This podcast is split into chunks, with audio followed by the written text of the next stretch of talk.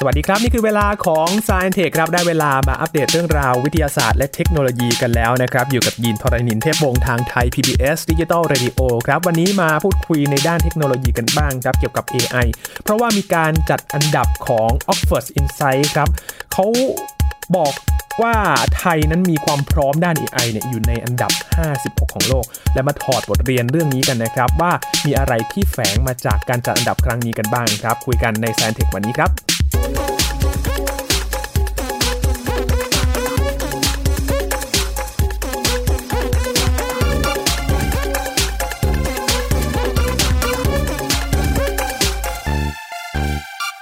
ในยุคนี้เรื่องของ AI นี่ไม่น่าจะพ้น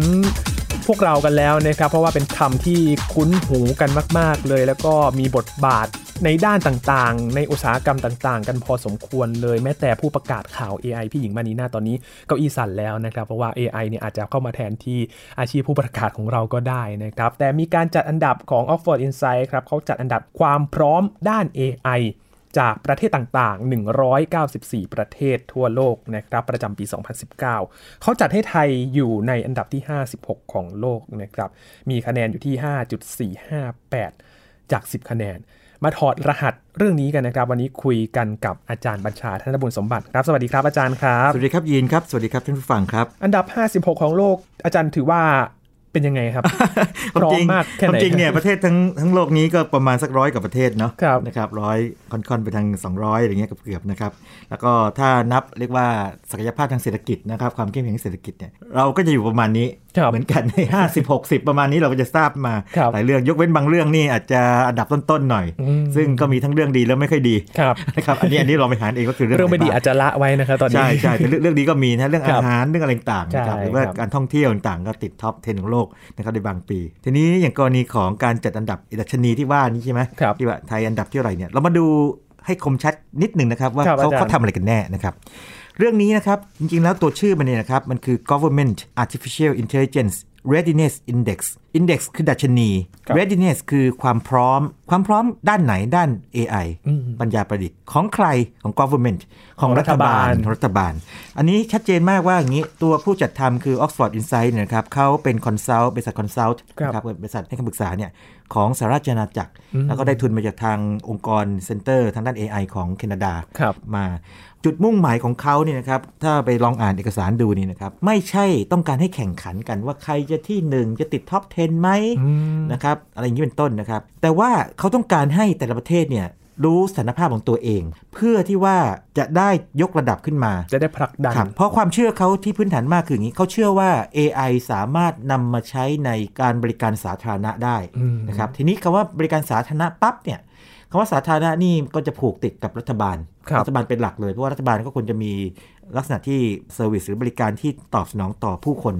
กลุ่มต่างๆในสังคม ในเชิงสาธารณะมากๆ ครับ แล้วเนื่องจาก AI เนี่ยทำได้เขาเชื่ออย่างนั้น ดังนั้นเนี่ยจึงมีการจัดอันดับพวกนี้ขึ้นมา อืม เพื่อให้รัฐบาลแต่ละประเทศทั้งโลกเลยนะครับ มองตาม OECD ต่างๆเนี่ยค ครั รั บบ ในตามสหประชาชาติเนี่ยนำเอาดัชนีตัวนี้หากว่าคุณเชื่อนะครับ ก็ไปปรับปรุงตัวเองว่าเราใช้เกณฑ์อะไรบ้างเป็นต้น ครับ อันนี้ก็เป็นวิธีคิดของเขา แล้วก็ปีล่าสุดนี่คือ 2019 คือปีนี้นะครับ ครับ เพิ่งทำออกมา รีพอร์ตออกมา แล้วอย่างที่ยินเล่าให้ท่านผู้ฟังตั้งแต่ต้นคือว่าในบรรดา 194 ประเทศนี่นะครับ ครับ อันนี้ต้องรวมไต้หวันไปด้วยนะ อ่า ซึ่งจะแล้วแต่ว่าบางคนเนี่ยจะนับเป็นประเทศบางคนไม่นับ ครับ สื่อของจีนแล้วแต่ใครจะนับยังไง ไทยก็อันดับที่ 56 อืม นะครับ แล้วก็อันดับหนึ่งนี่เดากันได้ไหมครับ คือใคร ไม่ใกล้ไม่ไกลจากเราเลย ไม่ไกลจากเราเลยต้องพูดอย่างนี้ ตอนยีนเห็นครั้งแรกนี่ไม่น่าเชื่อเหมือนกั ไม่น่าเชื่อใช่ไหม อื ชนะฝรั่งเนอะ ครับ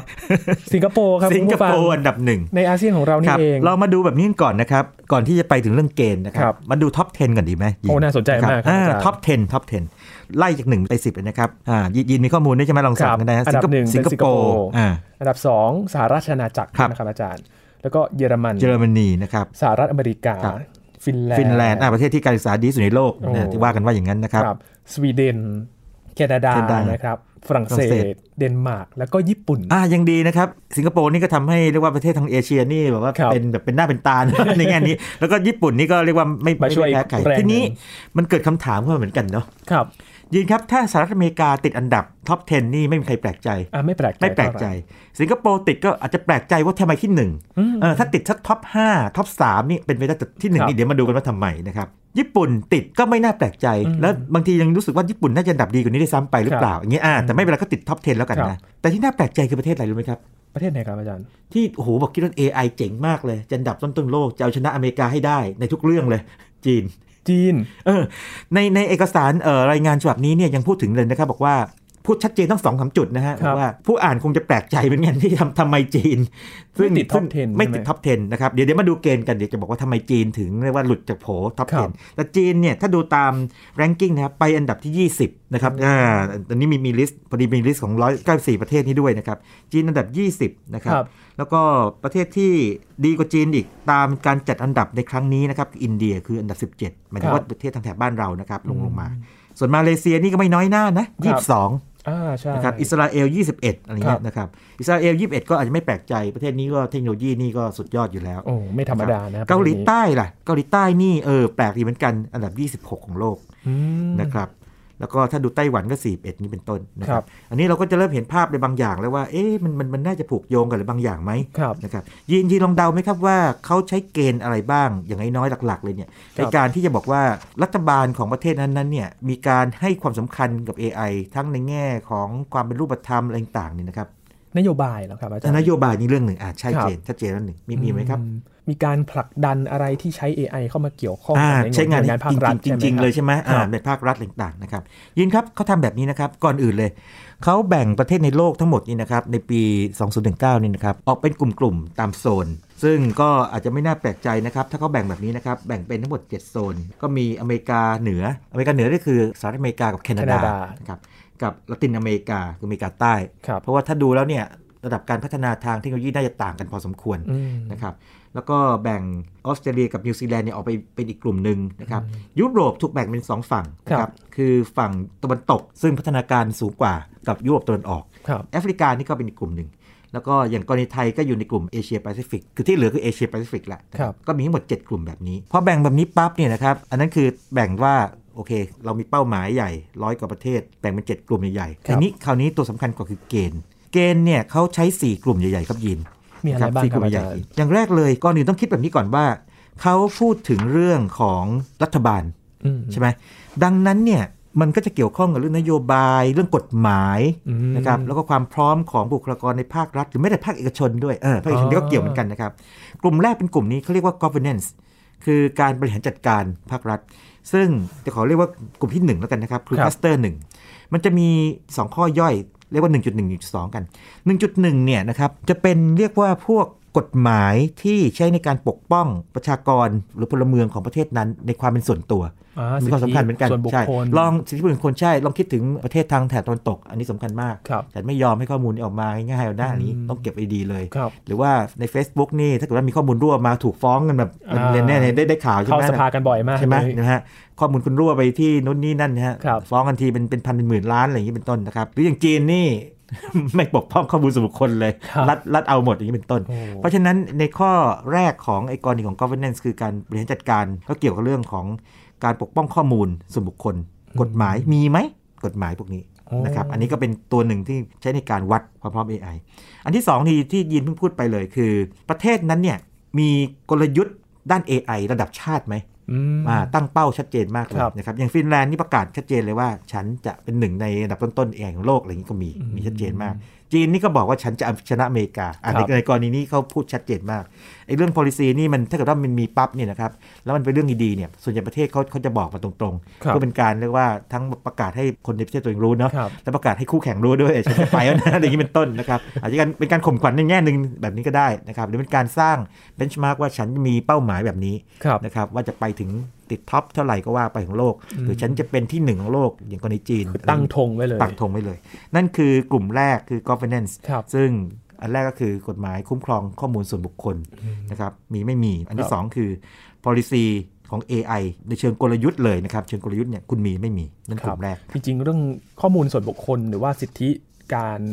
ปกป้องข้อมูลเนี่ยก็เป็นเรื่องสำคัญที่ตามมาหลังจากที่เทคโนโลยีเกิดขึ้นนะครับอาจารย์เพราะก็เป็นเรื่องที่กังวลกันมาก ใช่ใช่ใช่ตั้งแต่พวกโซเชียลมีเดียเกิดขึ้นมาโดยเฉพาะ Facebook เนี่ยนะครับ เราเห็นว่าแม้แต่ซักเกอร์เบิร์กนี่บางทีเคยพูดยุคแห่งความเลยนะ ความเป็นส่วนตัวได้หมดสิ้นไปแล้วอะไร ครั เงี้ บ ยคือแบบพูดให้มันสุดโต่งอะแต่เอาเข้าจริงแล้วเนี่ยหลังๆนี่ก็เริ่มจะปกป้องมากขึ้นละ ใช่ครับ กลับไปกลับมานะ โลกนี้มันจะเหวี่ยงแบบนี้ ครับเรื่องนี้ลองระหว่างฟังไปเนี่ยนะครับบางทีก็ไม่อยากให้ท่านผู้ฟังไปไปท่องจำหรือว่าไปนั่งจำแบบนี้ แต่ให้ลองคิดตามเล็กๆนิดเดียวว่าบ้านเรามีไหม อืม เออแบบเนี้ยจะสนุกกว่า ครับ เช่นบอกว่าไอ้กฎหมายที่มันปกป้องความเป็นส่วนตัวของข้อมูลส่วนตัวบุคคลมีไหม อย่างวันดีคืนดีนะฮะยืนเคยเจอใช่ไหมก็มีคนโทรมาหาผมนะครับ มาชวนทำบัตรเครดิตนะครับ อืม จากบริษัทอะไรก็ว่าไปหรือจาก ครับ องค์กรแห่งหนึ่งก็ว่าไปนะครับ เคยมีครั้งบอกว่าผมมีบัตรเครดิตไปก็พอแล้วก็บอกเขาไปนะบอกว่า ครับ บอกคุณคุณทำไมคุณไม่มีสักใบอ่ะเงินเดือนคุณต้องจุดๆๆเท่านี้ แล้วบอกตัวเลข ไม่รู้ ถูก ได้ยังไง จริงๆ นั้นเนี่ยเวลาผมรับซองมาจากทางหน่วยงานคือสวทชนี่นะครับ ครับ เป็นหน่วยงานของรัฐนะ ข้างหน้าจะเขียนว่าไงรู้ไหมครับ เป็น เงินเดือนเป็นความลับของทางราชการ confidential เออ เออ confidential หรือภาษาอังกฤษ แต่ว่าอันนี้ภาษาไทยชัดเจนมาก แต่ confidential ที่ไหน คนที่เขามาขายบัตรเครดิตให้ผมนี่เขารู้กันเดือนผมเป๊ะเลยอะ โอ้โห แสดงว่าข้อมูลมันต้องหลุดไปที่ไหนสักที่หนึ่ง ครับ ในระบบอันอันอันนี้ก็เป็นตัวบ่งบอกอะไรบางอย่างนิดหนึ่งนะครับหรือว่าอย่างกรณี national policy มีไหมเป็นต้นนะครับ อ่า ระวังระวังคุยกันไปนะครับ เอามีทั้งหมด 11 ดัชนีนะครับ11ตัวย่อยๆ แต่ว่าเดี๋ยวไปกันแบบว่าเน้นบางตัวบางตัวอาจจะพูดเร็วๆแล้วกัน ครับ แล้วลองคิดตามเล็กๆนิดหนึ่งนะครับ ว่า ว่า บ้านเรา บ้านเรามีหรือเปล่า เป็นยังไงบ้าเออง แบบนี้เป็นต้น หรือว่าประเทศไหนที่มีแล้วมันทำให้มันติดอันดับต้นๆของโลกนี่ ครับอ่ะมาไล่ดูกัน กลุ่มที่ ต่ะ 2 เป็นแบบนี้ครับ กลุ่ม 2 นี่มองในแง่ของโครงสร้างพื้นฐานกับข้อมูล อืม คืออย่างนี้ครับยินข้อมูลเนี่ยตัวสำคัญมากเลย รู้กันเลยว่าถ้าจะเทรน AI ให้ฉลาดเนี่ยต้องมีข้อมูลมากพอ อย่างเช่น ใช่ สมมติว่าจะทำให้มันจำหน้าคุณได้เยอะๆเนี่ยนะฮะอย่างจีนนี่ได้เปรียบมากเลยโอ้โหเก็บหน้าคนแบบเยอะแยะมากเลยครับ น่ากลัวมากเลยครับ น่ากลัว อาจารย์ มากเลยนะครับหรืออย่าง AI ง่ายๆเลยเมื่อก่อน AI จะเล่นหมากรุกเหรอ ก็ให้เล่นเยอะๆ เล่นกับคนเยอะๆสิ ใช่ แพ้บ้างชนะบ้างส่วนใหญ่แพ้ด้วยซ้ำไปก่อนแรกๆแต่พอแพ้บ่อยๆเข้าเนี่ยจะเริ่มจับทางได้ว่าทิศทางกลยุทธ์ต้องเป็นยังไง ก็เริ่มชนะจนในที่สุดก็ชนะคนที่เป็นแชมป์โลกได้ เป็นต้น ดังนั้นคำถามในข้อ 2.1นะครับในแง่ของข้อมูลก็คือว่าข้อมูลเนี่ยสามารถหาได้ง่ายไหมจากภาครัฐ อืม อ่าอย่างคนเข้าไปปั๊บเนี่ยถามว่าสถิติจุดๆๆของเรื่องนี้ คราวที่แล้วเราเคยคุยกันสถิติของนักเล่นน้ำไอ้พวกพายุ นักเล่นน้ำมีไหมสถิติของพายุในเขตร้อนมีไหม ครับ สถิติของเรื่องประชากรจำนวนประชากรมีไหมอย่างนี้เป็นต้น ถ้ามันหาได้ง่ายเนี่ยก็สามารถที่จะนำมาทำให้ระบบของ AI เนี่ยนะครับฟีดเข้าไปเลี้ยงให้เขาเก่งขึ้นมานะครับ คือมีข้อมูล ฝึกเขาขึ้นเรียกว่า ใหญ่ ฝึกฝึกเขาเลย เป็น Big ใช่ Data ซึ่งเปิดเผยและ ครับ เชื่อถือได้ด้วย อืม นะครับนั่นคือเกณฑ์ข้อหนึ่ง ซึ่ง ครับ ฟังแล้วมีเหตุผล อ่า ว่า AI นี่จะฉลาดขึ้นได้ด้วยการถูกฝึกอ่าให้ให้เจอข้อมูลที่หลากหลาย ข้อมูลต้องแน่น ที่ฉลา ด้วย ใช่ครับ แล้วก็อีก 2 ข้อย่อยๆ อันนี้ไปเร็วได้เลยนะครับ ถามว่ารัฐบาลนี่มีการจัดซื้อเรียกว่าผลิตภัณฑ์ที่มันเป็นไฮเทคที่มันเกี่ยวข้องกับ AI ไหม เพื่อเป็นโครงสร้างพื้นฐาน ครับ ทั้งในหน่วยงานทางรัฐเองเนี่ยนะครับมามีไหม อืม ครับมีการวางระบบต่างๆไว้ไหม แล้วก็ตัวขีดความสามารถของด้านข้อมูลและ AI ที่รัฐบาลก็ให้นะครับกับประชาชน เช่นออนไลน์เซอร์วิสอย่างง่ายๆเลยเมื่อก่อนนี้ตอนที่ผมทำงานใหม่ๆเนี่ยนะครับยิน ตอนเสียภาษีเนี่ยต้องกรอกบนกระดาษเนาะ ครับ อ่ะเดี๋ยวนี้นี่ทุกคนออนไล ออนไลน์ น์ออนไลน์กันเป็นส่วนใหญ่เพราะมันมันง่ายไงนะ ครั ย บ กเว้นบางคนอาจจะทำด้วยกระดาษด้วยความจำเป็นบางอย่างยื่นเอกสารเพิ่มนี่เป็นต้นออนไลน์เซอร์วิสสมบูรณ์ยัง แต่ออนไลน์เซอร์วิสบางอย่างบางคนก็แบบแหมน่ากลัวเหมือนกันเนาะเช่นฐานข้อมูลการขับรถผิดกฎจราจรของเรา เชื่อมโยงกับอีกเรื่องหนึ่งว่าการต่อทะเบียนได้หรือเปล่า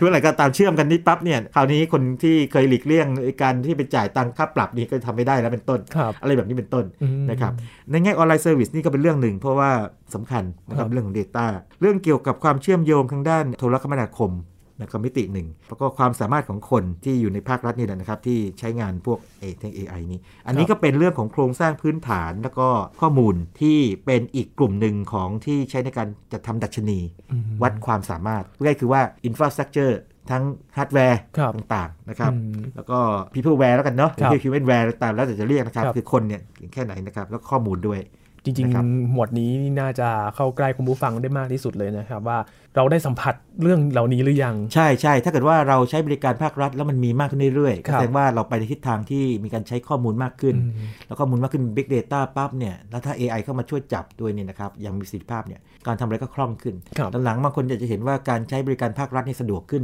หลายมิติเหมือนกันเช่นนะฮะ ครับ ไปอยู่ตามห้างแล้วเนาะห้างใหญ่ๆเนี่ยนะครับพอเข้าไปถึงปั๊บนี่ครบเลย One Stop ไฟ Service ใช่ เลย ไฟฟ้าประปาโทรศัพท์ ครับ อยากจะต่อทะเบียนนู่นนี่นั่นนะครับทำบัตรประชาชนใหม่เอ่อ ง่าย ไปสนีย์ต่างๆอยู่จุดเดียว ครับ ซึ่งพอเป็นงั้นปั๊บเดี๋ยวนี้คนเข้าห้างเยอะนะครับ แล้ว ก็เริ่ม บาง สะดวก บริการก็ใช้บัตรประชาชนแค่ใบเดียวก็สามารถ ทำบริการได้เสร็จสรร ใช่ พเลย ใช่คือถ้าไปในทิศทางนี้เนี่ยก็แสดงว่าดีขึ้น ครับ นะดัชนีก็จะดีขึ้น อื นะครับ ม นั่นคือ 2 กลุ่มแรกแล้ว ครับ นะครับ กลุ่มแรกคือทบทวนนิดหนึ่ง governance ค คื รับ อเรียกว่าการบริหารจัดการนะครับภาครัฐ กลุ่มที่ 2 คือ infrastructure กับ data ครับ นะครับก็คือว่าโครงสร้างพื้นฐานกับข้อมูล ครับยังมีเงื่อนไขอะไรอีกไหมครับที่เขา ครับ มี ชัดเจน 2 กลุ่มนะครับ กลุ่มที่ 3 นี่เป็นเรื่องของ education กับ skill คือมองมาที่คนละ อ่า อ่า การพัฒนาคน แน่นอนว่าไม่ใช่ว่าคุณไปซื้อฮาร์ดแวร์มาดีใช่นะ ข้อมูลมหาศาลเลย แต่คนมันไม่ถึงอ่ะ คื นะ อ ครับ เครื่องมือพร้อมแต่คนคนใช้ไม่เป็นอะไรแบบนี้ คนใช้ไม่เป็นหรือว่าใช้ไม่เต็มประสิทธิภาพ ครับ อ่า นะครับ ต้องเรียกว่าอย่างนั้นคนจริงเนี่ยพูดอย่างนี้ไปปั๊บ ก็บางทีนึกถึงตัวเองกันเนาะ อย่างมือถือเรานี่ฟังก์ชันเยอะแยะไปหมด ครับ ใช้ใช้ไม่ครบเลย ยืนต้น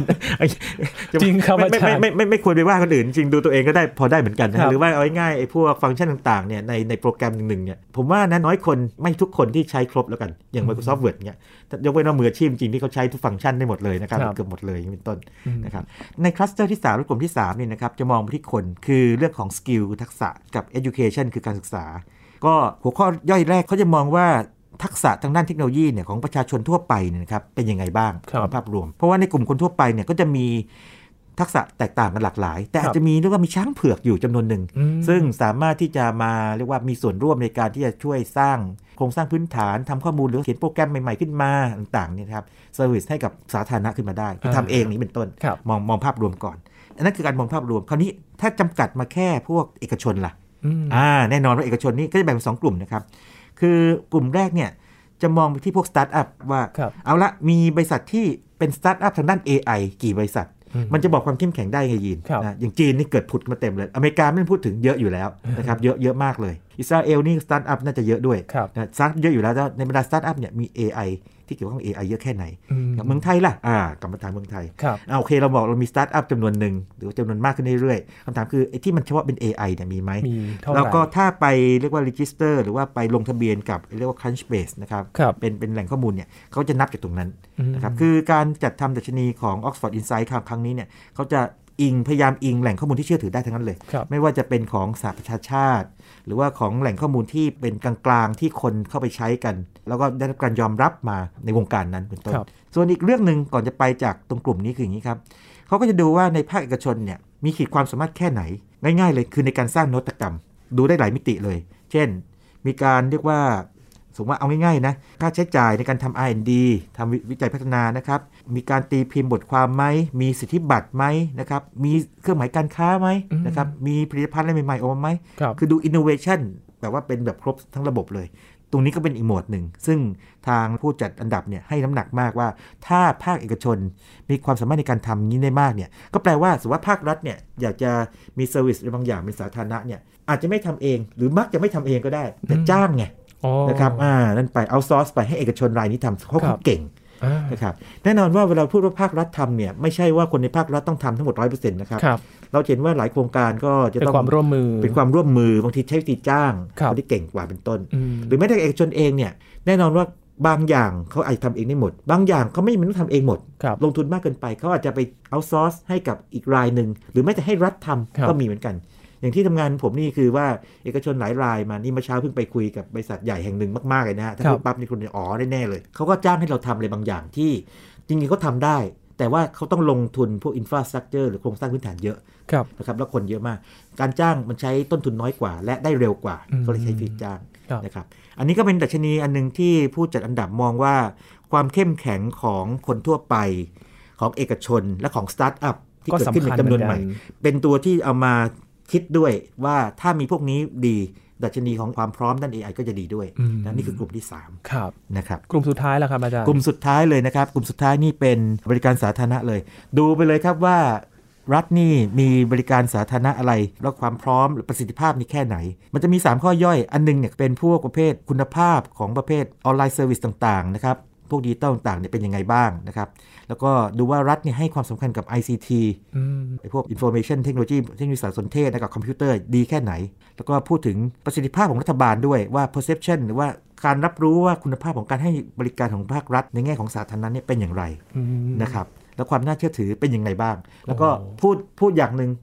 นะครับพูดเอาไว้แบบนี้ทำไหมตามนั้น อ่า อ่า อันนี้สำคัญเพราะว่านโยบายอย่างที่เราคุยกันตอนแรกว่า นโยบายดีเชียวนะ ครับ อ่ะถ้าเกิดทำ ตามนโยบายได้จริง ๆ ก็จะดีด้วย แต่นโยบายอาจจะดี แต่ในที่สุดอาจจะทำหรือไม่ทำไม่รู้ อืม อันนี้ถ้าเกิดว่ามาถึงข้อนี้ปั๊บเนี่ยคือถ้าเป็นข้อแรกๆเนี่ยมีนโยบายหรือเปล่าไม่มีคือศูนย์ไปเลย ครับ แต่ถ้ามีก็คือนับว่ามี อ่า แต่ข้อนี้จะมาดูว่านโยบายที่มี Feedback ทำจริ มันเป็นยังไง ออทำจริงไหม เออถ้าทำจริง